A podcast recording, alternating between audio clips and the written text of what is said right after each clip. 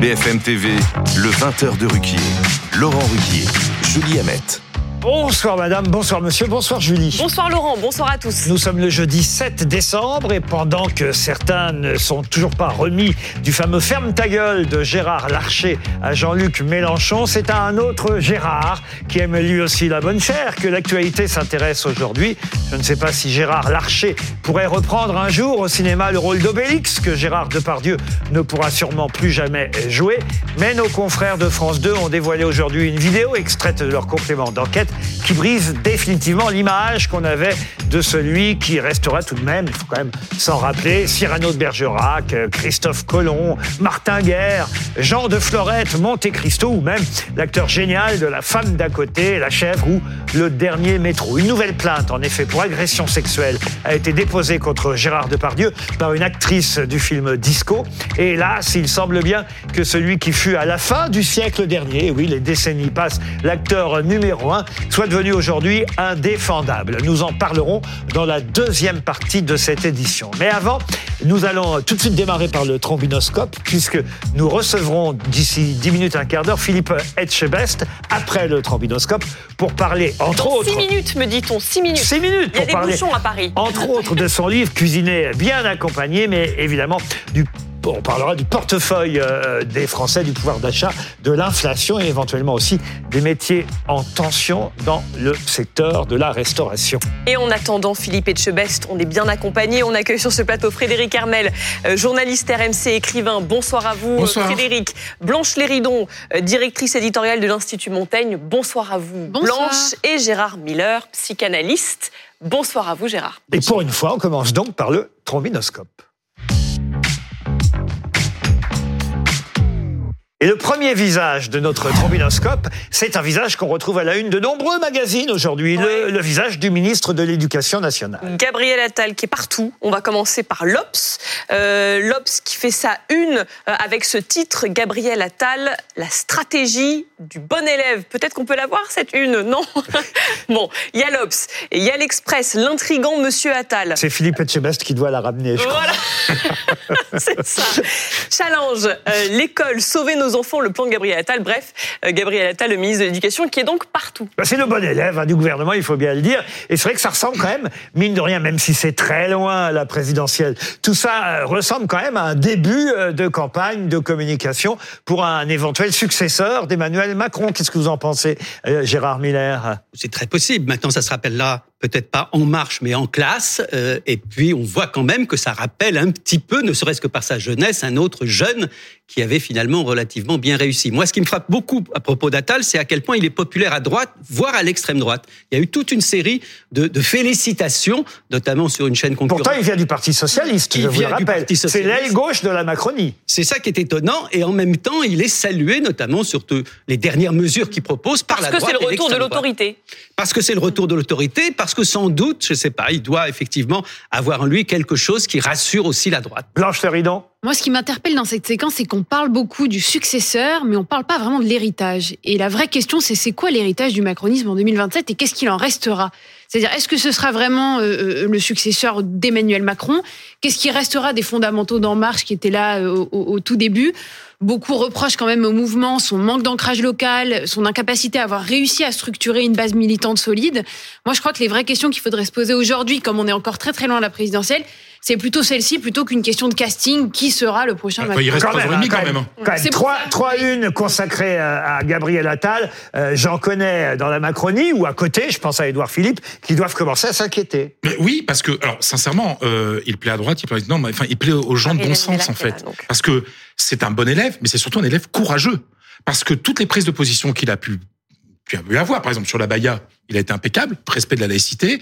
Euh, sur toutes les mesures qui ont été annoncées, dont nous avons parlé dans ce programme euh, ces dernières heures, bah, c'est du bon sens. Hein. Euh, Franchement, moi, je, je, je trouve que c'est quelqu'un qui, après euh, l'horrible épisode Papendiaï, redonne confiance dans le ministère de l'Éducation. C'est très bien que vous parliez de Monsieur Papendiaï, qui était son prédécesseur, parce que justement, lors de la passation de pouvoir entre le précédent ministre et Monsieur Attal, eh bien, Gabriel Attal a fait une allusion, je ne sais pas si vous en souvenez, Oui. à sa professeure. Vous en souvenez? Oui, bah Et oui. on l'a, cette professeure.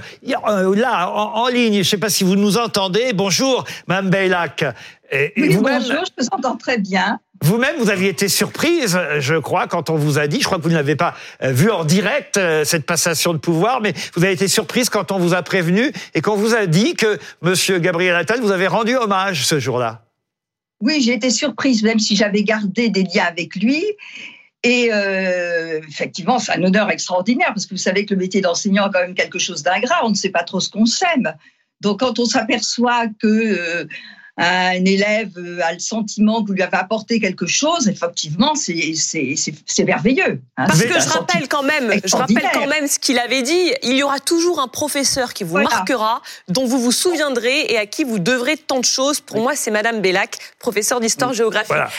Prof, que- prof d'histoire géo, hein, c'est bien ça, il faut le rappeler. Exactement. Est-ce que vous, vous êtes fier de votre ancien élève? Ah oui, je suis très fière, ça oui. Oui, je suis très fière. Et puis, euh, je vous écoutais parler avant, euh, dire que c'était un bon élève, quelqu'un de courageux. Il est effectivement très courageux en s'attaquant euh, à des problèmes auxquels moi je pense qu'il y a un moment qu'il aurait fallu s'attaquer. Je pense notamment au collège unique, parce que moi j'ai enseigné au collège tel qu'il était avant la réforme Abi et ensuite dans le collège unique. Et je dois dire que vraiment pour moi ça a été la, la loi Abi, c'est une erreur énorme. Donc je trouve que s'attaquer à ce genre de choses, c'est formidable. Mais au-delà, euh, vous parlez de l'élection présidentielle. Moi, je pense que Gabriel Attal est quelqu'un, enfin l'expérience que j'ai eue, euh, de pondéré qui s'allait pas à pas. Il cherche pas à sauter les étapes, à, à voir. Pour l'instant, je pense que son plan, c'est de bien réussir à l'éducation nationale. Voilà. Hein. Bon, très, bien. pas Vous, trouvez qu'on va un peu trop vite pour lui, Voilà. mais Mais je vais rappeler quand même que vous êtes vous aussi euh, effectivement non seulement prof d'histoire géo, mais que vous publiez des livres et que l'année prochaine il y aura une biographie de Louise Michel qui sortira, absolument. héroïne de la commune. Est-ce que quand même, petite question, est-ce qu'il vous demande conseil parfois? Est-ce qu'il lui arrive de vous demander Non, conseil sur des mesures qu'il veut mettre en place?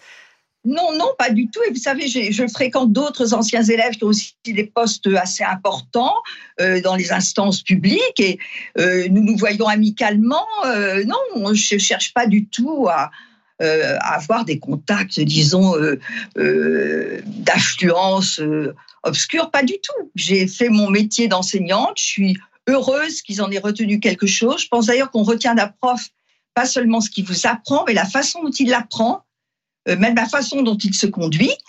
Et euh, voilà, c'est tout. Donc, je suis heureuse qu'il réussisse. On vous remercie beaucoup, Mme Beylac, et on va passer à notre deuxième visage de ce trombinoscope, un visage qui dîne ce soir à l'Élysée avec le président de la République. Il s'agit euh, de Monsieur Viktor Orban. Ben oui, le Premier ministre hongrois qui est donc reçu par Emmanuel Macron ce soir à l'Élysée. En fait, Emmanuel Macron veut essayer de, de le convaincre euh, de faire entrer l'Ukraine dans l'Union européenne. Oui, parce qu'effectivement, euh, on le sait, Viktor euh, Orban n'est pas forcément sur la même ligne que les autres pays européens, ne serait-ce que par rapport à l'Ukraine et à la Russie. On sait que c'est un, un soutien de Monsieur Poutine. Donc, euh, dans ces cas-là, je me demande toujours comment ce genre de dîner peut bien se passer entre euh, Monsieur Macron et Monsieur Orban à l'Élysée. Sachant qu'il y a eu un précédent il y a une dizaine de jours avec Charles Michel, qui a déjà essayé de convaincre euh, Orban, sachant qu'il y a un chantage absolument Il monstrueux. faut rappeler qui est Charles Michel, quand même. euh, qui est euh, euh, le Pré- président euh, du du Conseil Conseil, européen. européen. Je ne veux pas dire de bêtises, mais c'est bien ça, Conseil européen, euh, et euh, qui avait lui aussi envie, parce qu'il n'y a pas que euh, l'élargissement à l'Ukraine qui est en jeu, il y a aussi le déblocage de sommes très importantes pour aider là dans l'immédiat l'effort de guerre ukrainien pour contrer la menace russe. Et ce que le chantage qu'est en train de faire Monsieur Orban, c'est de dire si vous me laissez mes fonds de l'Union européenne qu'on ne lui débloque pas aujourd'hui parce qu'il ne respecte pas l'état de droit dans son pays, eh bien peut-être que euh, j'accepterai de lever mon veto euh, sur la- l'adhésion. C'est c'est son euh, droit de le faire. Hein. Il a été élu par, euh, par Ah oui, un peuple souverain qui s'appelle la Hongrie. Il utilise pas ses son armes. droit de faire du chantage. Ah ben, oh, bah, oh, euh, mais, mais face à Bruxelles, il faut toujours faire du chantage. Ce qui est- Sinon, on ce qui est n'obtient quand même- rien. Ce qui est quand même terrible, Ben oui, non, parce que Il y a un moment donné, quand, quand on parlait d'Orban, on en parlait comme d'une exception dans l'Europe. On avait l'impression que c'était vraiment le, le monstre de l'Europe. Or, actuellement, il faut bien dire qu'il a le, le vent en poupe. Si on regarde ce qui se passe en Italie ou dans d'autres pays, on s'aperçoit Pays-Bas, effectivement que Orban était le précurseur de quelque chose qui, malheureusement, est en train de s'installer en Europe. Philippe Philippe Etchebest nous a rejoint. Bienvenue, Philippe Oui, Etchebest. bonsoir. On, on a juste changé un peu l'ordre de l'émission. C'était périlleux, mais je suis là. On a commencé par le trombinoscope.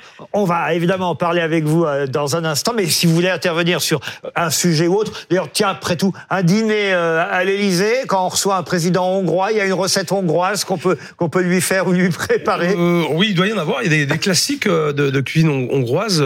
Et d'ailleurs, je pense pendant les, les, les, les campagnes napoléoniennes, il y a beaucoup de, de, de plats comme ça qui sont venus de, de ces campagnes-là. Et je pense en Hongrie aussi. On peut- on trouver. choses. On peut trouver. Visage euh, suivant, c'est celui de Joël Guerriot. Ouais, long portrait du sénateur dans Libé, euh, la chute d'un sénateur à deux visages. On le rappelle, il a été mis en examen pour administration à son insu d'extasie à une députée modem. Mais alors, le papier euh, dans Libération aujourd'hui, l'enquête signée euh, Laurent Léger, je dois dire, bon, est un peu à charge, hein, il faut bien reconnaître, mais quand même, on apprend, on apprend beaucoup de choses sur cet homme politique qu'on connaissait à peine, il faut bien dire, avant que cette affaire euh, ait lieu. Et il a manifestement des méthodes, euh, on va dire, clientélistes. Euh, qui sont souvent d'ailleurs monnaie courante chez les politiques. Le problème, c'est qu'en un seul coup, euh, il leur arrive une affaire, tout, tout sort, euh, et, et- et ne serait-ce que, par exemple, un coup de fil au journal Ouest France, à un moment où il, euh, il est en course pour euh, la mairie, la mairie de Saint-Sébastien sur Loire. Eh bien, euh, il apprend dans le journal, effectivement, qu'il y a tout un portrait sur son adversaire, son adversaire qui s'appelle Monsieur Rimbourg. Je sais pas si ça vous dit quelque Oui, chose, ce Dominique nom-là. Oui. Voilà, Dominique Rimbourg. Et il se trouve que le journaliste de Ouest France innocemment, Mm. rappelle que Dominique Rimbourg est le fils de Bourville. Parce que Rimbourg, c'est le vrai nom de l'acteur Bourville. Et là, il est furieux, parce qu'il pense que ça peut, ah, ça peut favoriser son adversaire. Et il appelle Ouest France, et il est furieux contre le journaliste, parce que le journaliste a rappelé que son adversaire est le fils de Bourville. On est chez les fous, quand même. Ouais, mais c'est- enfin, en tout cas, c'est pas le premier politique qui appelle les journalistes pour les insulter. C'est vrai. J'ai l'impression. Hein. Oh, bon.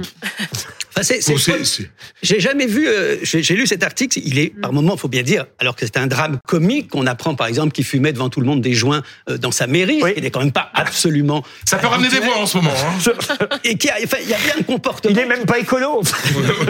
Non, mais il y avait un comportement vraiment inédit. Donc c'est- c'est c'est Mais tout ça abîme quand même le, dans un climat de défiance à l'égard du politique. Encore un, de, c'est quand même désastreux quand on essaie Non, de rétablir pour le un petit Sénat. peu de confiance et de- de- d'exemplarité. Le, le Sénat avait regagné ses lettres de noblesse ces dernières années, notamment grâce aux commissions d'enquête. Vous savez, le, le Sénat, on retrouvait un intérêt au Sénat. Et puis ap- après toutes les folies qu'il y a avec vos copains de la LFI, enfin vos ex-copains, euh, cher Gérard, euh, le souk qu'il y a à l'Assemblée, le Sénat apparaissait comme comme un endroit assez. J'ai l'impression qu'il vous cherche, Oh, c'est gentil. Ça me paraissait assez digne. Et c'est vrai que ça ça ça, ça fait tâche quand même. Et- Allez, on passe à deux visages qui font la une de Paris Match, euh, sorti aujourd'hui en kiosque. Euh, évidemment, le nom de famille on le connaît, les prénoms un peu aussi, Jade et Joy Mais oui, un peu de people. Paris Match qui a donc rencontré en exclusivité Jad et Joy. C'est leur première interview, c'est ça? Oui, et puis alors, euh, on aurait dû inviter Hélène Darroze, elle aurait su mieux nous en parler que vous, euh, Philippe ben, certainement, Etchebest, oui, puisque c'est vrai. elle est la marraine euh, de Jade et, Joy euh, Hallyday. Mais alors, ce qui est étonnant, c'est qu'on apprend, oui, c'est leur première grande interview, qu'elles sont vraiment fâchées avec leurs demi-frères et demi-sœurs. Euh, je pense évidemment à David Hallyday et Laura Smet. Elles disent, on ne pourra jamais pardonner à David et Laura. Ils nous ont blessés. Euh, on a quand même passé quelques Noëls ensemble à Gstaad, rappelle-t-elle, et parfois Laura nous rendait visite à Los Angeles. Cela fait six ans qu'on ne s'est pas parlé. On a l'impression d'être des étrangères pour eux. C'est terrible comme témoignage. Oui, c'est terrible, mais en fait, c'est tellement banal finalement. Ça arrive dans toutes les familles, dans plein de familles recomposées, dans plein de Je suis familles assez se- d'accord. Voilà, donc après, et c'est pourquoi ça, ça plaît tellement, et pourquoi je suis sûr que ce numéro de Paris Match va bien marcher, parce que les gens finalement, quelque part, se, ça les rassure de voir que même les gens connus ont les mêmes problèmes qu'eux. Gérard Miller. Mais en, en même temps, alors je ne connais pas du tout ces, ces deux. Vous êtes plutôt filles. pour les familles euh, qui se recomposent hein, et pas décomposées. Oui, et, et en plus, il se trouve que j'ai toujours admiré la façon dont et Laura Smet et David Hallyday avaient été élevés. J'ai toujours, je les connais pas très bien, je les ai croisés comme, comme vous, mais j'ai toujours trouvé finalement que je me disais, Sylvie Vartan, elle s'est plutôt bien débrouillée avec ses enfants, son enfant, ou, ou, ou également euh, Nathalie euh, Baye avec Nathalie Baye. Voilà. Et donc, c'est, c'est, je trouve ça d'autant plus douloureux que je crois à la sincérité de ces deux jeunes filles. Elles disent à quel point elles auraient aimé que cette famille se recompose. Vous avez raison, moi je crois aux familles recomposées. Là, manifestement, quand on porte des noms aussi lourds, il y a quelque chose qu'on peut pas réussir. Vous vouliez ajouter quelque chose, Non, Blanche je ne sais pas si pour recomposer, le- le- le- la meilleure idée, c'est d'en d'en parler dans Paris Match. Euh, voilà. Pense qu'il y a aussi d'autres on peut, voies. on peut aussi essayer Oui, de on peut aussi Il y a peut-être d'autres se- recours qui ont été épuisés. Vous avez raison, on peut- on peut, on peut aller voir un psychanalyste aussi, n'est-ce pas, Gérard Gérard Miller vous donnera son numéro de téléphone à la fin de l'émission. Et on passe à Philippe Etchebest qui publie Cuisiner bien accompagné avec la méthode euh, menteur. Alors euh, on a choisi de vous inviter évidemment euh, ce soir Philippe Etchebest parce qu'on est à, deux semaines du réveillon de Noël et donc vous allez pouvoir entre autres nous donner quelques conseils peut-être pour ces tables qu'on aime préparer à l'avance pour les différents réveillons Noël et la Saint-Sylvestre, mais aussi parce qu'il faut bien le dire, les Français qui nous regardent, la plupart ont un vrai problème et un réel problème de pouvoir d'achat en ce moment. Certes, on nous dit que là au mois de novembre, l'inflation aurait plutôt Les baissé, prix mais baissent un peu. voilà, mais pour ce qui est du pouvoir d'achat, c'est c'est pas gagné encore. Euh, et j'ai bien remarqué que dans votre livre, les recettes que vous proposiez là étaient très très simples avec des produits plutôt faciles à acheter. C'est un vrai problème quand on cuisine en ce moment le pouvoir d'achat. Euh, tout à fait, absolument. Oui, c'est euh, c'est au détriment justement de, de, de, de bien manger. Et euh, il faudrait pas que justement euh, ait des conséquences aussi, euh, enfin de, de détériorer le côté euh, euh, euh, de savoir bien manger avec les bons produits au détriment de, de la santé, parce que forcément ça a des conséquences aussi. Euh, et ça a un coût tout ça. Donc euh, l'idée de ce livre, en tout cas, il a été euh, il a été généré par des demandes des gens qui euh, avaient envie de- d'avoir des recettes faciles du quotidien et pas chères. Et moi, c'est ce que je me suis attelé à faire à travers ce livre avec une vraie méthode, en expliquant bien comment acheter, la saisonnalité. Il y a tout, euh, il y a tout euh, des chapitres en fait. Comment bien ranger son réfrigérateur Oui, mais c'est c'est très important parce que ça Je conditionne. rentre chez moi, je, je, je vide tout le, le- le frigo et je recommence. hein. Ouais, mais à partir du moment où c'est bien fait, une cuisine bien rangée, bien organisée, avec les, les- le, le bon économat, ça facilite beaucoup euh, le, le travail et ça vous permet Ouais. de ne pas passer trop de temps parce que c'est le problème du temps souvent. Justement, à partir du moment où c'est bien organisé, ça rend les choses beaucoup plus faciles. Et puis quand vous avez euh, ben, je- cette méthode, euh, en achetant correctement et en faisant les Moi, bonnes je vais recettes, garder votre livre parce que je vous le dis euh, clairement, hein, Philippe Etchebest, je préfère vous avoir en livre que dans ma cuisine. Parce que, parce que je vais moi me faire engueuler. Vous savez, c'est- alors c'est c'est une image que j'aime et j'aime beaucoup accompagner les gens et j'ai beaucoup d'empathie aussi, euh, quoi que vous en pensiez. Et, et quand bien même que je puisse gueuler parfois, c'est toujours pour le bien des gens et c'est surtout pour les aider. Voilà. Et, et, et dans Surtout, ce c'est la vérité des cuisines. et c'est la vérité. On des sait très bien que les, les cuisines, les cuisines des restaurants, enfin, c'est- c'est c'est l'armée. hein. Bah, c'est l'armée, pas, pas forcément l'armée. Bon, c'est une image qu'on a ou peut-être qu'il y a eu effectivement.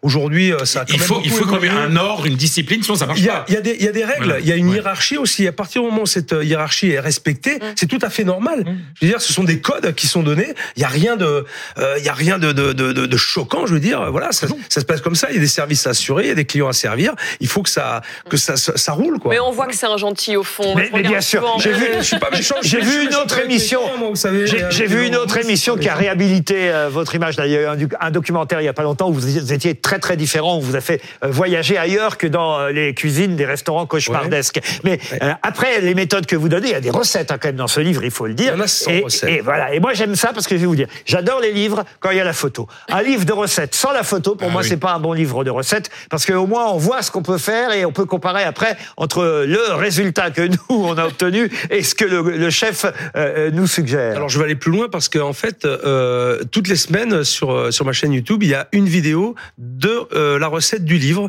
qui euh, qui est qui qu'on peut voir en fait. Donc on peut s'appuyer en plus sur cette vidéo si on avait un petit un petit problème technique. Voilà. Donc c'est quand même très ludique, très facile Et alors, et ça marche plutôt bien. pour Noël, justement, parce que alors on sait que l'inflation là, elle est un petit peu moins forte, mais les prix restent très élevés. Euh, Est-ce que vous avez une recette que vous conseillez euh, pour le réveillon qui soit pas trop chère et qui Alors soit bonne ju- justement, j'en ai fait euh, j'en ai fait euh, trois recettes justement pour amener quelque chose d'un peu festif aux gens. J'ai fait une blanquette de dinde dans l'esprit de la blanquette de veau. Alors c'est la blanquette de veau, c'est un, un plat que les gens aiment. Je l'ai fait d'ailleurs sur sur le livre. Je sais pas, il y a eu 3 600 000 vues. Faut croire que la, la blanquette marche bien. Et donc je l'ai réinterprété en mettant de la dinde pour avoir ce côté festif. Mais pour euh, pour ceux qui ont un peu plus les moyens, ils peuvent mettre du chapon. C'est un petit peu plus cher. Et ceux qui ont encore plus les moyens, ils peuvent aussi mettre de la truffe. Donc en fait, il y en a pour toutes les bourses. L'intérêt, c'est justement d'avoir cette facilité d'accès sur des produits et euh, euh, aux, aux bourses de chacun. Quoi. On trouve des bons ça. produits dans les supermarchés. On peut en trouver euh, parfois. Je crois qu'aujourd'hui, euh, la grande distribution s'attelle à, travailler avec des petits producteurs. Elle ne fait peut-être pas suffisamment assez, mais en tout cas, moi, ce que je recommande, c'est justement euh, parce qu'il y en a suffisamment d'aller chercher chez les petits producteurs locaux. Il y en a énormément, et ça évite aussi bah, les, intermédiaires et, beaucoup de choses. Je voudrais vous interroger parce que j'ai été surpris, c'est sorti là il y a quelques jours, cette histoire d'assurance que propose, on peut les citer, c'est Carrefour d'ailleurs, hein, qui propose une assurance garantie pouvoir d'achat à ses clients. C'est-à-dire que pour une sorte de, de bah, comme n'importe quelle assurance, hein, pour un abonnement en gros de 5 euros. euh, C'est entre 2,90 euros et 3,90 euros. Voilà. Vous avez un bon d'achat de 75 à 150 euros. En cas de problème, si vous ne pouvez Oui. plus acheter à manger, Oui, si, en cas d'accident de la vie, en cas de chômage par exemple. Enfin, on en Ou- est là, de- quoi, de- quand même. On en est là. Moi, ça me paraît quand même inquiétant qu'on en soit moi, je là. trouve ça euh, immonde. Ah. Je, je trouve, je trouve que cette décision est immonde. C'est un coup de com euh, qu'a voulu faire le groupe Carrefour. Payez vos courses en cas de coup dur. Et oui, voilà, c'est ça en fait. Mais il y a, enfin, il y a quelque chose de, faire de la communication et faire du business euh, sur la peur des gens de ne plus avoir à manger.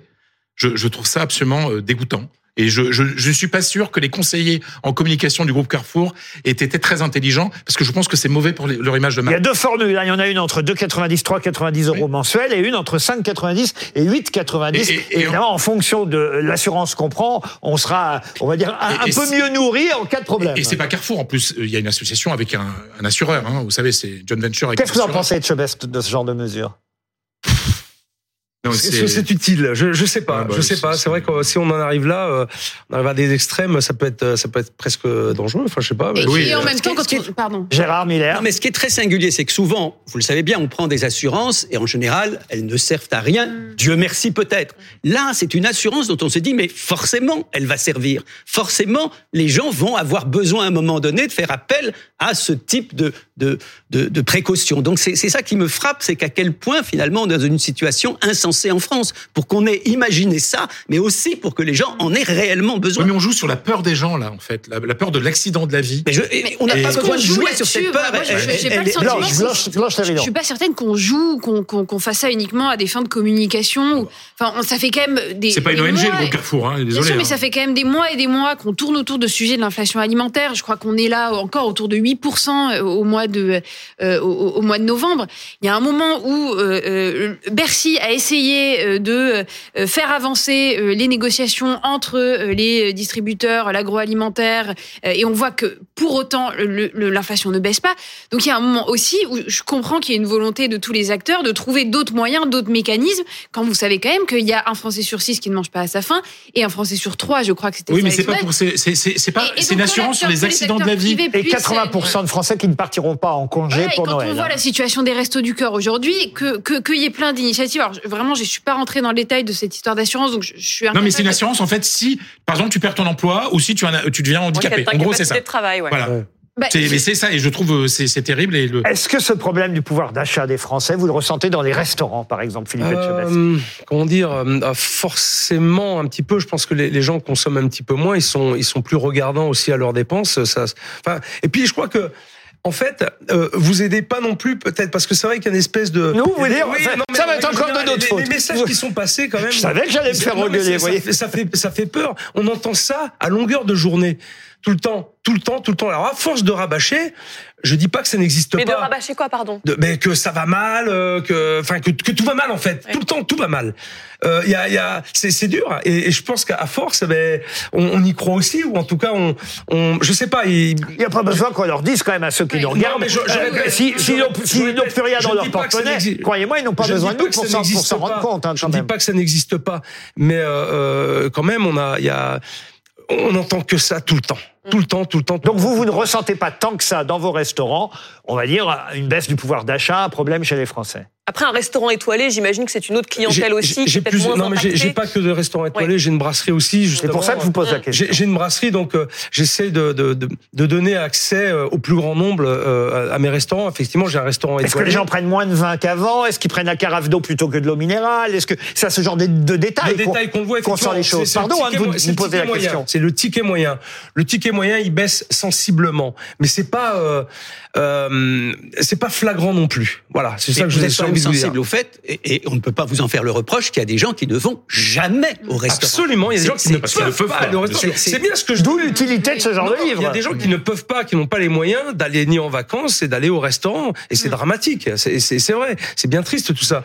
Et il y a des Et- restaurants qui font faillite aussi de plus en plus. Je crois que je regardais Pardon? les chiffres de l'Union européenne, le nombre de faillites dans l'Union européenne de Ah, l'hôtellerie-restauration. mais je crois que c'est n'imaginez même pas. on a c'est- augmenté de 25% c'est- euh, terrible. Non, sur le- terrible, le- effectivement. trimestre. Donc ça, ça aussi, c'est un vrai Oui, sujet. oui, oui, c'est un vrai la sujet. précarité des restaurateurs. On sait qu'ils ont été un petit peu euh, maintenus euh, pendant le Covid grâce aux prêts garantis par l'État notamment. Mais maintenant qu'on est sorti du quoi qu'il en coûte, vous avez énormément de toutes petites structures qui périclitent. c'est un cadeau empoisonné. ouais. Le- Expliquez-nous pourquoi alors. Le, le PGE, bon, le prêt garanti Ouais. par l'État, effectivement, c'était une bonne chose. Il faut le rembourser, à un en moment fait. donné, mais à un moment donné, il faut le rembourser. Alors, quand vous avez des petites entreprises qui étaient déjà à la limite euh, du naufrage, euh, qu'on vient aider par ce PGE, mais qui finalement, à un moment donné, sont rattrapés par euh, euh, par, par les charges, par les, le coût de la ville, énergétique, de, de, de, matières premières aussi, Mm. et que derrière, en plus, il faut euh, rembourser ce PGE. Il y en a plein euh, qui vont qui vont se casser la gueule. Mais ça, on le sait, ça arrive là, hein. ça arrive. Mm. Il y en a beaucoup, beaucoup, plus qu'on ne le pense. Ça, c'est c'est très compliqué. Une question sur euh, l'actualité. Il y a ce projet de loi immigration qui est en train d'être examiné en ce moment euh, euh, à l'Assemblée nationale. Il y a un article qui bloque à droite notamment, c'est la régularisation des sans-papiers dans les métiers en tension. La restauration en fait partie.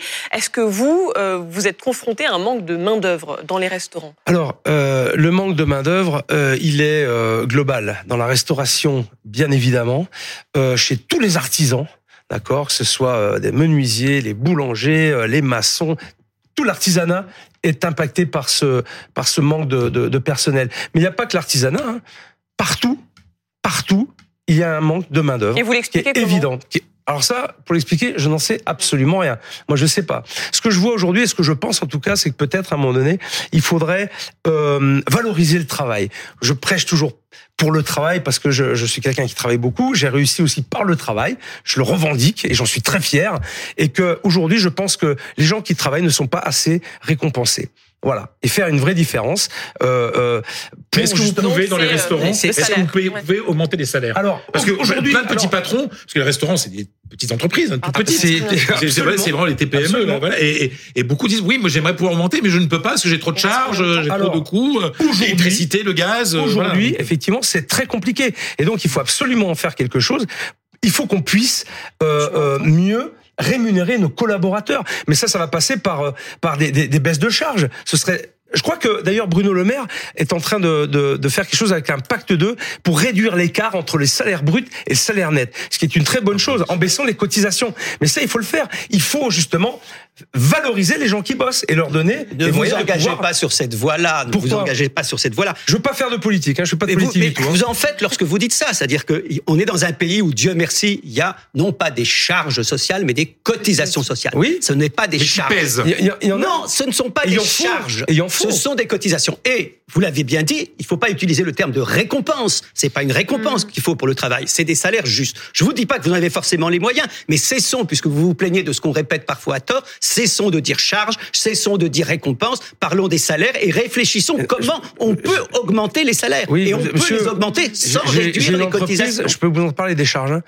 Il y en a, il y en a vachement. hein. Il y en a beaucoup, beaucoup. Et il en faut parce que le social est extrêmement important. Et heureusement, on est dans un pays qui permet de, de faire ça. Après, il faut que ce soit bien utilisé aussi. hein. Je pense que c'est important. Mais je peux vous assurer qu'il y a moi, je pense, je pense, à mon humble niveau, qu'il y a moyen justement de, de, de faire quelque chose pour encore mieux Et récompenser. puisque vous parliez de récompense, alors justement, les sans-papiers euh, qui travaillent par, depuis, on va dire, 8 ou 10 mois, hein, c'est à peu près ce qui se passe là, euh, dans euh, le projet de loi discuté à l'Assemblée après avoir été discuté au, au Sénat. Quand ils travaillent depuis 8 ou 10 mois dans un restaurant, qu'a priori, ils ne posent pas de problème, est-ce que leur récompense, c'est d'avoir la nationalité française? Mais alors, je je sais pas, mais euh, peut-être euh, c'est un, c'est un, c'est un terrain un petit peu glissant ça quand même. mais non non mais je, Je pense que peut-être qu'effectivement, pour ceux en tout cas qui sont euh, qui sont bien implantés, qui sont intégrés Et qui payent des impôts. Ben oui, absolument, et qui c'est payent ça. des impôts. Ben oui. Ben oui, pourquoi Difficile de leur refuser. oui. Ben, je, je, je pense, je pense. Est-ce qu'on est-ce qu'on peut dire quand même, puisqu'on évoque ces sujets-là, que c'est quand même la quasi-totalité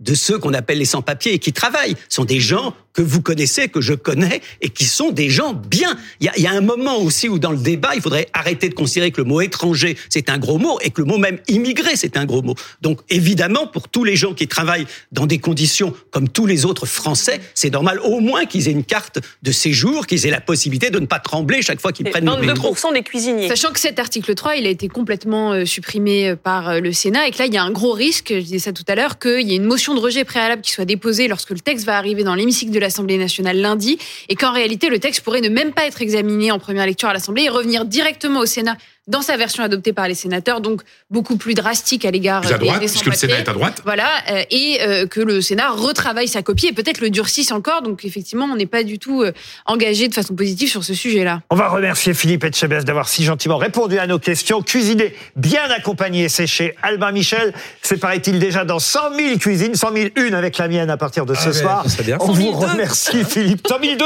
Ah ben non, je le garde pour moi, attention. Merci en tout cas d'être venu sur notre Merci plateau, Philippe. Etchebest. Dans un instant, on revient évidemment, j'allais dire avec le trombinoscope. Non, on l'a déjà fait avec tous au poste et puis on parlera de l'affaire de Pardieu. C'est dans moins de 5 minutes. Restez sur BFM TV.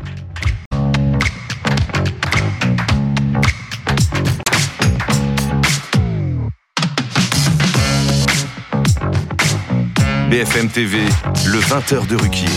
Laurent Ruquier, Julie Hamet. Merci d'être resté sur ou d'avoir rejoint BFM TV jusqu'à euh, 21h. Nous allons parler de l'affaire de Pardieu. Mais avant, évidemment, c'est lors de notre rubrique désormais habituelle, rubrique des humoristes qui commentent l'actualité chaque jour à la radio. Ça s'appelle Tous au poste.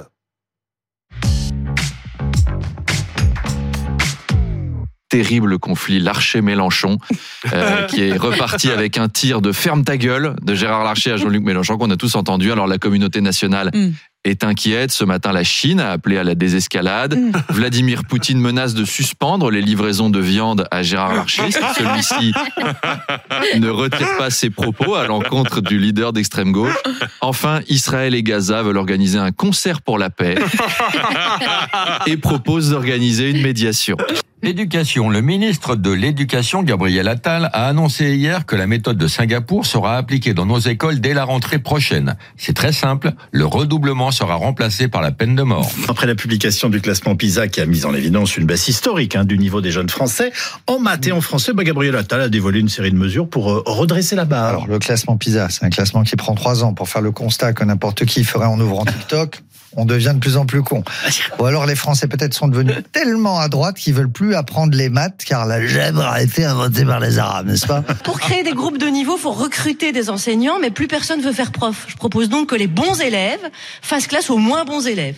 Travailler gratuitement quelques heures par semaine, si ça marche avec le RSA, ça doit marcher dans l'éducation. Conclusion, puisque le rapport PISA souligne qu'il y a des difficultés dans l'ensemble du système éducatif français, maintenant, c'est peut-être au ministre qu'il faut faire la leçon. Monsieur Gérard Larcher, président du Sénat, était chaud, était chaud boulette euh, quand on lui a parlé du leader insoumis. Pour moi, Jean-Luc Mélenchon s'est mis en dehors de l'arc républicain. Vous lui dites quoi ce matin? Tais-toi Oui, ferme ta gueule. Merci beaucoup, Gérard Larcher. Pam Décidément au Sénat, en ce moment, entre les histoires de drogue de Joël Guerriot et la vulgarité de Gérard Larcher, on se croirait dans un clip de rap.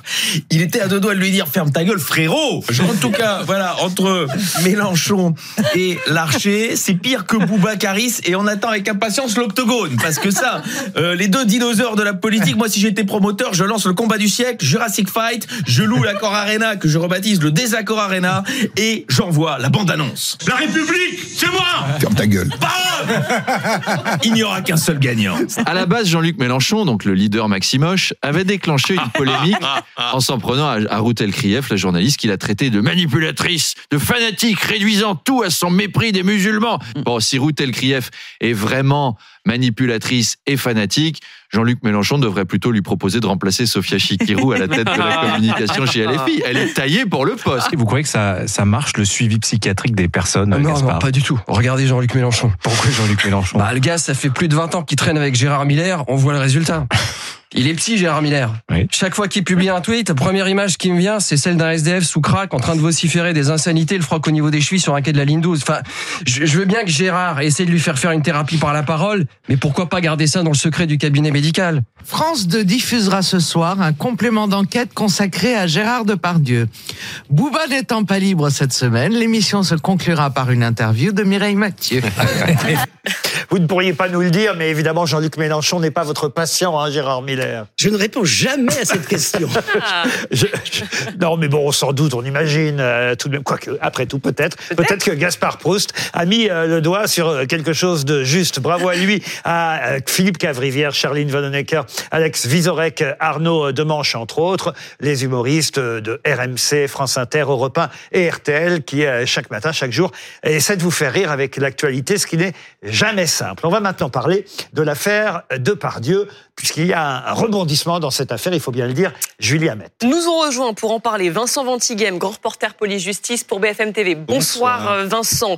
Dominique Marie, journaliste pour BFM TV. Bonsoir, à vous Dominique. Et Emmanuel Dancourt, vous êtes la présidente de MeToo Média. Peut-être d'un mot, c'est quoi MeToo Média MeToo Média est une association qui a été créée par des victimes de Patrick Poivre d'Arvor, dont je fais partie, pour euh, lutter contre les violences sexistes et sexuelles euh, dans les médias. Donc on accueille les victimes, on les aide ju- juridiquement. Euh, on a une formation qu'on donne dans les rédactions et dans les écoles de journalisme. Et puis on essaie aussi de faire bouger un peu la loi. Enfin, on a du boulot. Hein. Ça fait deux ans qu'on existe, mais alors euh, ça chôme pas.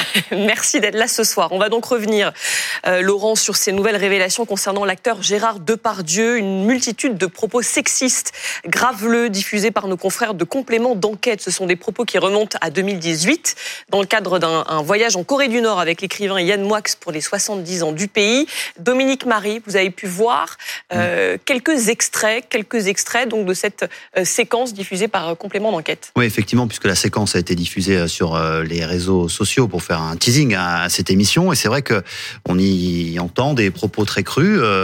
Il faut dire que c'est un film professionnel, donc effectivement, on entend très bien les propos de Gérard Depardieu. Il y a assez peu de doutes, et, et c'est vrai que notamment dans la première séquence, on le voit visiblement, il sort de son hôtel. J'ai l'impression, il est assez goguenard, et là, il s'adresse à, à une jeune femme coréenne, peut-être son interprète, qui est là, et il lui dit euh, "Tu vas prendre une petite douche, tu vas penser à moi. It's a beautiful day." Il chantonne là, comme ça, il est assez euh, assez goguenard et assez heureux. Puis il s'éloigne et puis il lâche sa petite. euh, Hum. Bon, voilà, je ne dirai pas le mot, mais vous Hum. pouvez deviner, euh, il s'agit du, du sexe féminin en, en version euh, féline. Plus dérangeant, un peu plus tard, on voit Gérard Depardieu qui est dans un haras, donc il y a des cavalières qui tournent, et là il explique euh, à ceux qui l'entourent qu'avec leur physiologie, euh, les femmes euh, jouissent en faisant du cheval. Alors évidemment, regardez, il dit ça en termes un petit peu plus crus que moi, et il finit d'ailleurs par lâcher, ce sont de grosses, euh, de grosses euh, salopes. Euh, voilà, donc on voit bien qu'on est au-delà du, du truculent, du, du rabelaisien qu'on connaît hein, chez cet acteur. Le problème, c'est qu'à un moment, on va passer du dérangeant à l'écœurement, parce que euh, toujours dans ce haras, il y a une cavalière, sauf que c'est une toute jeune femme, une jeune adolescente hein, Elle qui a est une sur dizaine cheval. d'années. Oui, c'est ça. Et là, il dit euh, toujours avec des, gens qui l'entourent. Regarde, si, si elle galope, elle jouit. C'est bien, ma fifi. Continue, continue. Tu vois. Et là, il s'adresse à quelqu'un qui à côté de lui. Tu vois, elle est en train de se, se gratter là. Donc ça, c'est un pour le coup encore plus dérangeant puisque là il sexualise d'une certaine manière enfin sans aucun doute d'ailleurs une gamine qui a probablement 10 ou 12 ans.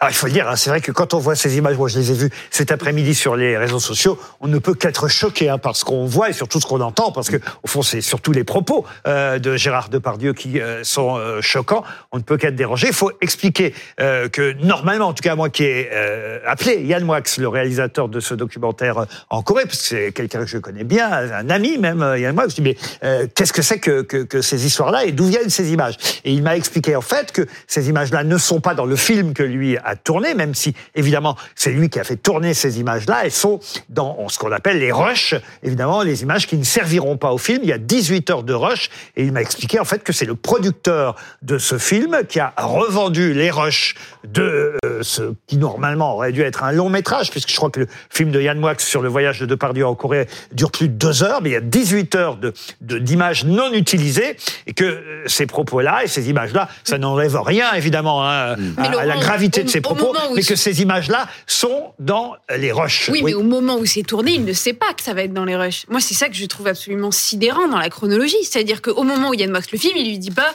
Ça, je le filme juste pour moi. Ça veut dire qu'ils sont, j'imagine, en train de construire potentiellement un documentaire. Ah, dont il voit des bien la caméra, oui. Qui Oui. peuvent être diffusés. Et donc, moi, c'est ça que je trouve. Et il faut pas oublier, on est en 2018. Qu'est-ce qui se passe en 2018 On a la jeune actrice Charlotte Arnoux qui porte plainte pour viol contre Gérard Depardieu. On pourrait imaginer qu'il ferait un petit peu profil bas. Non, comme une espèce de provocation obscène. Ce que Yann va Moix dit, tenir pardonnez-moi, c'est que c'était avant justement qu'il y ait ne des plaintes. pas encore, Oui, il y avait quand même un, un- un- un faisceau de- de- d'indices et, et de- et de premières euh, euh, remises en cause autour de lui qui, qui faisait que on, on ne tient pas des propos pareils, et surtout qu'on est de- devant une caméra et qu'il ne sait pas à l'époque que potentiellement ces images-là euh, seront. euh, C'est ce qu'on appelle le sentiment d'impunité, j'imagine. C'est le fait que jusqu'alors, personne ne lui a jamais rien dit. En fait, le problème, il est euh, sûrement là, j'imagine. Non? Qu'est-ce que vous en pensez? Alors, je connais bien Charlotte Arnoux, hein, qui est hébergée par l'association MeToo Média de- depuis euh, deux ans. C'est vrai que le cinéma, c'est pas exactement un média, mais personne ne s'occupait de Charlotte. Donc, nous, on la connaît bien, l'association. Euh, Aujourd'hui, elles sont 13 à, à être derrière elle, mais elle a été longtemps toute seule, Charlotte. Et que c'est quand même, euh, c'est arrivé effectivement en 2018. Hein, euh, Bravo de l'avoir redit. Euh, Charlotte, elle est toute petite, elle est toute fine, c'est un petit moineau. Euh, lui, 124 kilos, il le dit d'ailleurs dans les extraits que j'ai vus aussi. Et c'est cette fille-là qui le connaît depuis tout bébé. Hein, euh, il l'a fait sauter sur ses genoux, c'est le meilleur ami de son père, etc. C'est cette fille-là qui va aller porter plainte contre euh, Gérard Depardieu. Moi, elle m'épate. Hein, elle, est, elle, est, elle est très déterminée et en même temps, elle est toute fragile. Et ça, on va y revenir et on l'entendra, Charlotte Arnoux. Mais juste quand même un mot sur les propos qu'on vient d'entendre. Est-ce qu'ils sont, ils sont d'une grossièreté euh, inimaginable? Est-ce qu'ils sont répréhensibles par la loi? Alors, il y, a, il y a deux façons de répondre à votre question. La première, c'est que si c'était des propos tenus en France, oui, évidemment, c'est des propos qui peuvent s'assimiler à du harcèlement sexuel, sauf qu'ils ont été tenus en Corée du Nord. Je, vais vous faire un aveu, je connais pas le droit applicable de la Corée du Nord, mais ça va être compliqué pour les caractériser. En revanche, ça vient éclairer et épaissir le dossier judiciaire à l'encontre de Gérard Depardieu, parce qu'on le sait, il est mis en examen pour viol et agression sexuelle à l'encontre de Charlotte Arnoux, on l'a dit, mais il est également visé désormais depuis quelques semaines par une seconde plainte euh, de l'actrice Hélène Darras qui l'accuse d'agression sexuelle. Sur le tournage du film Disco. Exactement. Donc tout ça va venir un petit peu éclairer. Mais c'est vrai que d'ailleurs, complément d'enquête révèle aussi l'existence de cette seconde plainte. Mais aujourd'hui, euh, ce, ce complément d'enquête de ce soir, c'est une espèce de bascule dans l'affaire Gérard Depardieu pour une raison qui est toute bête. On a lu beaucoup de témoignages de femmes qui dénoncent des faits, euh, qui ont toutes raconté l'omerta qu'il y avait parfois sur les plateaux en disant oh ça va, c'est Gérard, on va pas en parler. Mais là aujourd'hui, tout le monde, ce soir, tous ceux qui vont regarder ces extraits ou demain ou dans les jours à venir, vont découvrir la façon dont il parle parce que c'est une espèce de sans filtre. Il s'exprime sans filtre. Et on l'a dit, il y a 18 heures de rush. Visiblement, il y a plusieurs minutes, il y a plusieurs endroits, il y a plusieurs séquences, et il s'exprime toujours de la même manière, avec cette espèce de franc-parler. euh. Gérard Miller, vous avez rencontré Gérard Depardieu, vous avez fait un documentaire sur lui? Alors je, je, je l'ai je l'ai rencontré déjà, mais dans le documentaire, il, il n'avait pas souhaité y participer. Et à l'époque, ce qui faisait scandale, c'était son lien avec Poutine, son lien avec un certain nombre de dictateurs euh, de, de, de pays de l'Est. Ça n'était pas ces affaires-là. Mais déjà, dans son rapport qu'il a avec les autoritaristes les plus patentés, il y avait cette absence d'inhibition. Vous dites sans filtre, moi je dirais une absence d'inhibition. Et là, manifestement, on est dans le même registre, c'est-à-dire il y a un moment sans foi ni loi. Alors, il n'avait pas voulu participer au film. Je, je l'avais eu, euh, il m'avait appelé euh, alors qu'on ne se connaissait pas après, puis je l'avais revu. Et c'est vrai qu'il y a quelque chose de, de difficile à imaginer, sinon, puisque vous avez cité le cas de PPDA, qui est un peu du même ordre, c'est-à-dire il y a des monstres absolument sacrés qui ont un prestige, parfois un talent incontestable et qui, en effet, n'ont jamais été, en quelque sorte, arrêtés dans leur lancée. Euh, sur, sur Depardieu, j'ajouterais juste une chose, c'est que nous avons au moins deux points communs. On s'appelle tous les deux Gérard et on appartient à la même génération. C'est une génération, incontestablement, qui a été élevée, on va dire, dans une ambiance machiste, c'est incontestable qui a vu néanmoins la naissance du MLF dans les, il y a 50 ans, et qui, en tout cas, a tout de suite été sensibilisé au fait que lorsque c'est non, ça veut dire non. Et donc, de ce point de vue-là, quel que soit l'âge que nous puissions avoir aujourd'hui, en disant, bah oui, mais à notre époque, c'était pas la même chose, il y a tout de suite eu, dans, dans, lorsqu'on avait 20 ans, cette idée que non, c'est non, et qu'il y a un certain nombre de choses qui ne peuvent pas se faire. Ça ne veut pas dire, effectivement, que la gaudriole n'est pas possible, que la drague n'est pas possible, que plein de choses sont possibles. Mais c'est vrai que ça fait quand même un petit moment. Sauf que là, on est au-delà de la gaudriole, évidemment. Il faut, Non, faut bien dire. a raison, c'est le même mode opératoire. On est avec des, des monstres sacrés euh, qui ne sont pas des monstres, hein, c'est des, des gens qui peuvent être charmants par sacrés. ailleurs. hein. Des espèces de monstres sacrés, euh, l'un euh, dans l'info, l'autre euh, dans le cinéma. Il y a donc une espèce de d'omerta, d'impunité, a dit Laurent, c'est exactement ça, une omerta, impunité. Alors eux, euh, ils perdent complètement pied et ils prennent le pouvoir sur le corps des femmes. Parce qu'il faut savoir que les affaires de violence sexistes et sexuelles, c'est avant tout une histoire de pouvoir. Je prends pouvoir sur le corps euh, des femmes en toute impunité. Et parce que ce sont des gens qui ont le pouvoir. Sur les plateaux, ils l'ont, mais il n'y a plus rien. Il n'y a plus rien qui les arrête. Et les, violences sexistes et sexuelles, c'est pas des affaires de femmes, en fait. C'est l'affaire de toute la Ah oui. société. Parce que statistiquement, vous connaissez tous ici une femme qui a été violée, qui a été agressée. C'est votre mère, c'est votre sœur, c'est votre cousine, c'est votre collègue de travail, c'est votre voisine. C'est statistique. Donc on est tous concernés. C'est pour ça qu'on doit passer. On dit que MeToo est mort. Moi, je ne sais pas si MeToo est mort, mais je sais qu'on doit passer de MeToo à WeToo, à embarquer toute la société dans ce problème-là. Vous vouliez dire quelque chose, Oui, parce que euh, Emmanuel, on se connaît bien, hein, mais c'est vraiment aussi une affaire d'homme, vraiment, parce que c'est-à-dire que le, le fait de, à cause de personnages comme ceux-là qui sont représentatifs de sont les hommes en fait, parce que ce sont des idoles masculines. Enfin voilà, c'est- que tous les hommes soient mis dans le même panier, c'est c'est gênant en fait. Et donc ces, ces hommes-là font beaucoup de mal aux hommes aussi, Ouais. aux hommes aussi, à, à l'idée que les femmes, les jeunes femmes peuvent se faire des hommes. Et il y a quelque chose qui est qui est alors bien sûr, c'est incomparable par rapport à la douleur que ressentent les femmes en général, mais les hommes aussi sont les victimes de ce genre de, de, de, de mecs. Et c'est pour ça qu'à MeToo Média, euh, on a beaucoup d'hommes, nous, hein, qui viennent nous Oui, aider. euh. Et justement, on avait Tristan Walek sur ce plateau, le, Oui. qui est le présentateur, le journaliste de complément d'enquête, euh, qui explique que euh, cette omerta se brise euh, peu à peu euh, et qu'il y a un producteur, Marc Missonnier, qui a osé euh, commencer à euh, briser un peu le silence concernant Gérard Depardieu, avec qui il a travaillé. On l'écoute. On s'est retrouvé face au, un mur du silence au sein du cinéma, mais on a quand même Marc Missonnier, qui est un grand producteur, qui est euh, président de l'Union des, des- producteurs du cinéma, qui a fait tourner euh, Gérard Depardieu et qui reconnaît aussi face caméra que le comportement de, de, Gérard Depardieu, il était connu, qu'on savait qu'il était problématique, ce sont ses termes, et il esquisse un début de regret. L'actrice Anouk Grimbert aussi, hein, depuis, euh, a témoigné en défaveur de Gérard Depardieu. Il faut rappeler aussi que Philippe Torreton, euh, et on s'était moqué de lui à Une cette époque. déjà, hein. euh, euh, Philippe Torreton avait pointé du doigt les dérives. Alors, Mm. il n'était pas rentré dans les détails, mais les dérives de Gérard Depardieu sur les tournages et comment il se comportait avec les autres. Il trouvait que c'était inadmissible. Euh, là, Torreton a, Torreton. a- a tweeté aujourd'hui. Hein, il dit il y a dix ans, j'écrivais une lettre publiée dans Libération adressée à Gérard Depardieu au sujet de son exil fiscal. Depuis, je ne tourne quasiment plus.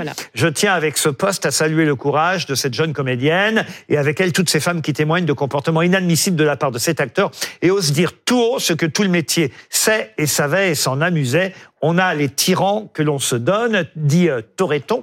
Alors j'ai un autre tweet, quelqu'un qui travaille avec nous d'ailleurs, qui s'appelle Louis Morin, et j'aimerais faire réagir euh, Gérard Miller. Il dit, euh, Louis Morin, ça dérange donc personne de diffuser les images d'un homme dégradé, malade, détruit par l'addiction et sans aucune contextualisation. Vous pensez que c'est un homme malade, euh, Gérard Depardieu? Alors, c'est incontestable pour avoir travaillé très alcoolique sur son histoire qu'il y a un côté, alors je ne sais pas si je vais utiliser le terme de malade, mais il y a un côté suicidaire chez lui. C'est-à-dire, c'est, c'est, ça, ne, ça ne justifie rien. Mais lorsqu'on me pose la question sur son état, il y a un côté suicidaire. C'est-à-dire que c'est quelqu'un qui pense qu'il est à chaque fois au bout de sa vie et qui est prêt en effet à, à passer outre. Je, je ne dis Alors pas moi, je vais vous ça. parler de vraies personnes qui sont au bout de leur vie. Ce sont les victimes. Que l'on parle tout à de. PPDA, que l'on parle euh, les victimes de, de Plaza, parce que c'est MeToo Media qui a sorti l'affaire Plaza. Que l'on parle euh, de la victime Vincent Cerruti, encore une affaire qu'on a sortie. Bourdin, encore une affaire qu'on a sortie. Moi, je vais vous parler des victimes parce que je les ai toutes les, tous les jours au téléphone. Je suis présidente bénévole et c'est un plein temps euh, que d'être, j'imagine que vous en rencontrez dans votre profession, Gérard, avec des victimes qui sont impactées à vie. vous Alors avez qu'on me parle euh, raison. euh, de la santé de PPDA ou de comment se sent de Pardieu. Enfin, excusez-moi, On me pose euh, la ça question. indécent, moi. hein. On me pose la question sur Depardieu. Ça ne, c'est, c'est. Est-ce que c'est une maladie psychiatrique? Non, mais c'est, c'est, c'est exactement. ça la question. C'est comme quand, quand on évoque la, la maladie psychiatrique des, des, des terroristes dans un autre domaine, c'est pas ça qui, qui empêche que ce sont des purs salauds. C'est pas parce que vous avez une maladie psychique que vous ne pouvez pas être un pur salaud.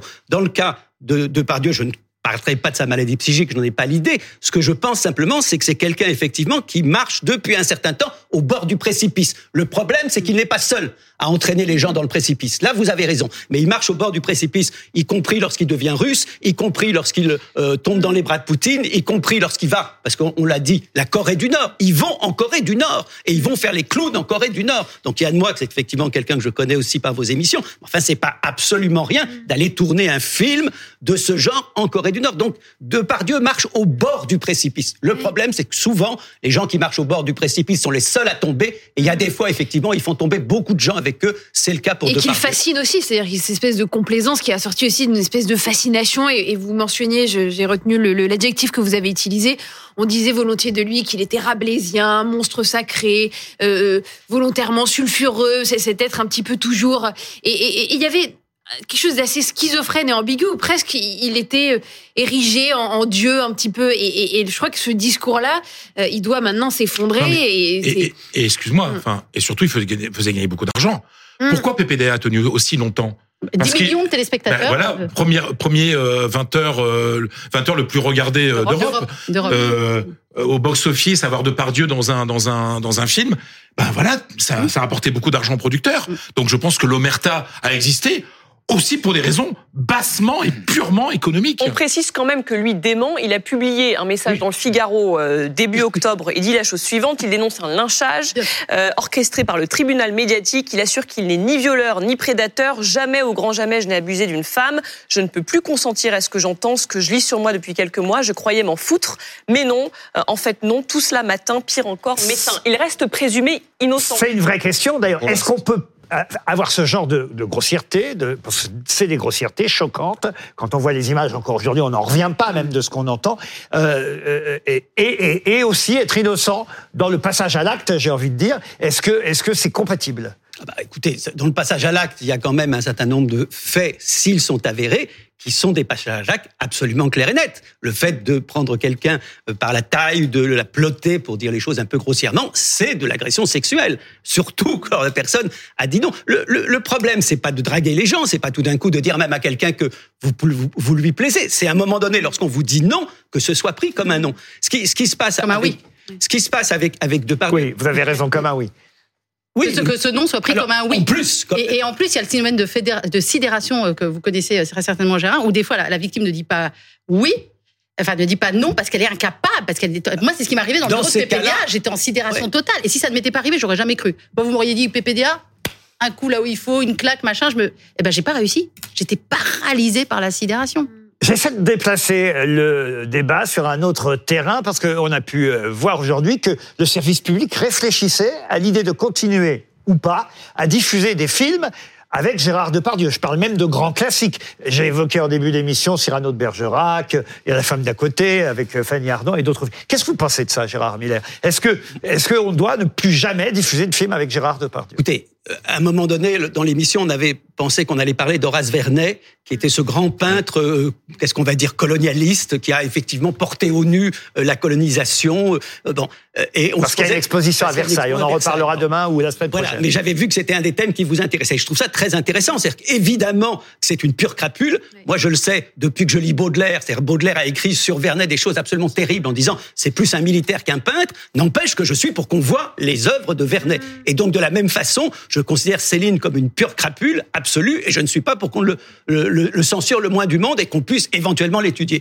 Pour Depardieu, je serais mal à l'aise si tout d'un coup on pouvait plus voir. Vous avez cité Cyrano de Bergerac ou d'autres films, je ne sais pas les valseuses ou d'autres. Je serais mal à l'aise si on ne pouvait plus les voir. Je ne pense la- pas. Je ne sais pas quel est votre point de vue euh, que c'est la bonne sanction que c'est la bonne sanction que de censurer une œuvre comme un film. La question est surtout de savoir si aujourd'hui on peut euh, le faire tourner à nouveau. Alors, ça, c'est Ça, c'est autre chose. Ça, c'est autre chose.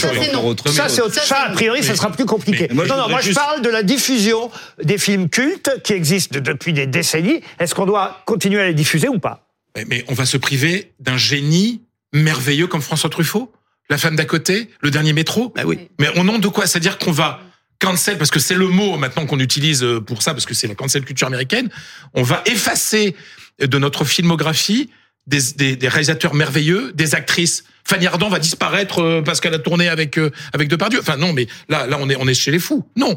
Alors on dit toujours cette vieille histoire de séparer l'œuvre euh, de l'homme. Enfin qu'on n'aille pas voir un concert si on n'a pas envie d'aller voir Depardieu chanter Barbara, ça c'est un problème. Mais on ne peut pas faire disparaître des gens qui on, tra- on fait travailler ou on travaille avec Depardieu parce que Depardieu euh, est, est le personnage que l'on découvre aujourd'hui. Non, ça, là, là, je pense qu'on là, Emmanuel on, arrive, on- ce sera que un vous- précédent qui serait très dangereux. en Qu'est-ce fait. que vous en pensez, vous? Moi, euh, moi, je sépare pas l'artiste de l'homme.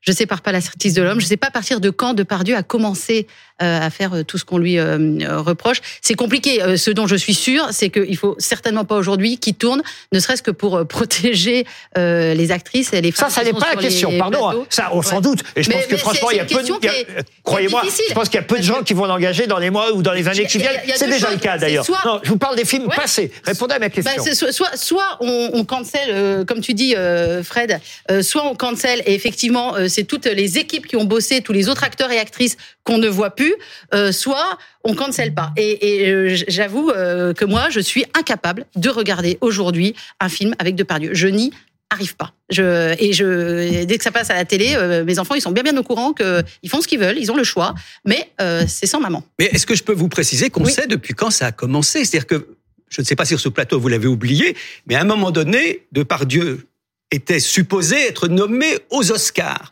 Et tout d'un coup, il y a eu une interview, une interview de Depardieu où il a raconté que tout jeune, alors je ne sais plus À quel 9 âge, ans, à 9 ans, il avait commis tout son premier jeune, viol. il, a, il a assisté à un viol et qu'il y avait plus ou moins participé. Il y a toute l'ambiguïté de ce qu'on peut effectivement considérer d'un enfant petit. Donc, on sait que très tôt, il a été pris. Alors, ça tient à son éducation. Effectivement, la porte de, de sa maison était tout le temps ouverte. Il dormait plus souvent dehors que dedans.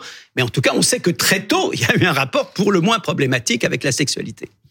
Pour les images qui ont été alors vendues, peut-être, euh, vous avez eu le producteur, je crois, du film euh, au téléphone. Euh, qui a raison? Euh, Yann Moix qui dit on m'a volé des images, le producteur qui dit elles m'appartiennent. Ces images qui ont été, je dis vendues, je n'en sais rien. C'est ce que m'a dit euh, Yann Moix. Je vous donne sa version. Le film n'est jamais sorti. Le film qu'a monté Yann Moix n'est jamais sorti. Et lui, Yann, dit en fait, ce sont non seulement les images du film, mais d'autres images qui font partie des 18 heures de rush qui ont été vendues à complément d'enquête. Euh, Qu'est-ce que vous avez obtenu histoire- comme réponse Ce qui est étonnant dans cette histoire, moi j'avoue que ça m'a étonné, ceux qui ont réalisé les images en 2018, l'équipe, etc., et ceux qui réalisent le documentaire qui sera diffusé ce soir, sont les mêmes en fait. Ah voilà. C'est la même boîte de production qui s'appelle euh, Ikari. En fait, Yann Moix, quand il est invité en 2018 pour aller en Corée du Nord, il dit tiens, je vais y aller avec Gérard Depardieu. Il cherche un producteur pour financer d'abord le, le voyage et aussi euh, il se dit tiens, ben, on va filmer, ça va être la rencontre. C'est ce qu'il dit d'ailleurs de deux monuments, la Corée du Nord et Gérard Depardieu. Donc il y a un producteur, Ikari, c'est le producteur connaît très bien la Corée du Nord, c'est pour ça qu'il qu'il le choisit. Le tournage se passe, 10 jours, pas de problème. Yann Moix rentre en France monter son, son film, il en tire une version de 2h15, mais il va jamais trouver de diffuseur. Et puis les rushs, tout ce qui n'a pas été monté, l'ensemble du tournage reste sur les étagères de la boîte de production pendant très longtemps. Et ça va intéresser un journaliste qui se dit, tiens, il y a ce truc-là qui traîne, un tournage un peu mythique de la boîte. Il va le regarder de temps en temps, mais sans plus. Et puis vont sortir les témoignages de ces femmes harcelées, éventuellement violées. Et il va lire les témoignages. Il va dire, mais ça me rappelle quelque chose, toutes ces scènes. Les grognements. Euh, ce personnage euh, qui, a- qui- qui est comme ça très insultant, avec des mots très durs envers les femmes. Et il va ensuite euh, reprendre tous ces rushs, il va regarder les 18 heures complètes de rushs qui ont été tournées, et il va en- effectivement en extraire euh, eh bien, euh, les vidéos qu'on a vues et qui vont servir d'appui ensuite euh, à complément d'enquête, puisque c'est cette même boîte de production qui a tourné en quelque sorte, euh, qui a servi de production au film de Yann Moix, qui va euh, évidemment faire ce... Parce que là, il y, a un, il y a un matériau extraordinaire pour faire une enquête effectivement sur, sur Gérard Depardieu. C'est ce qu'ils ont fait. Et donc Yann Wax porte plainte contre Eh oui. son producteur? Ben oui, il a décidé de porter plainte. Sauf que théoriquement, ça se passe comme ça dans ce milieu. Le producteur, celui qui finance, qui paye la caméra, le preneur de son, le voyage, est en général propriétaire des rushs. À moins que le contrat ait été différent. Ben, il y a de moi que c'est, il doit être bien entouré. Peut-être Il, il a évoque un droit moral sur Donc les il évoque images. son droit moral, mais le producteur répond, mais moi, il n'y a pas d'image du film. Je vais pas remonter le film, j'en ai pas fait une seconde version. Moi, j'avais des rushs qui étaient ma propriété. J'en fais un documentaire qui est différent du film de Yann Moix. Yann Moix peut, s'il le souhaite, produire son film où il veut. Mais c'est pas la même chose. Gérard Miller, un commentaire là-dessus? Bah non, moi je peux dire, j'ai réalisé 35 euh, documentaires, j'ai jamais laissé les rushs traîner, je les ai toujours gardés soigneusement. Donc il faut croire que là, il a été légèrement blousé, euh, Yann Moix.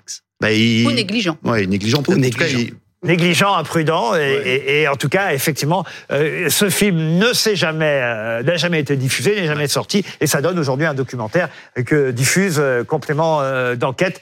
Euh, C'est une information, en tout cas, de savoir que c'est le même producteur, et qui, euh, effectivement, a réalisé ce documentaire pour France 2 que le producteur qui euh, était celui du film réalisé par Yann Moix. On comprend mieux comment, effectivement, ils ont obtenu les images. C'est plus simple, Ouais, il n'y a pas besoin de les acheter dans ces cas-là. effectivement, il n'y a pas besoin de les acheter. On vend, en revanche, j'imagine, dans ces cas-là, on vend le documentaire à France 2. C'est comme ça que ça Oui, se c'est passe. ça. Mais parce qu'en fait, dans les rédactions, il faut comprendre, parce que les téléspectateurs savent pas forcément comment ça fonctionne. À complément d'enquête, comme dans des tas d'émissions, il y a une rédaction interne à France Télévisions qui va produire de temps en temps des, effectivement des enquêtes, des reportages. Et puis parfois, on fait appel à des producteurs indépendants. C'est le cas pour Envoyé Spécial, c'est le cas à TF1 pour l'émission reportage, c'est le cas parfois chez Et nous c'est le cas ce soir pour ce spécial Gérard Depardieu. Merci à toutes et à tous d'avoir répondu à nos questions. Je vous dis, moi, lundi prochain, c'est le week-end pour moi.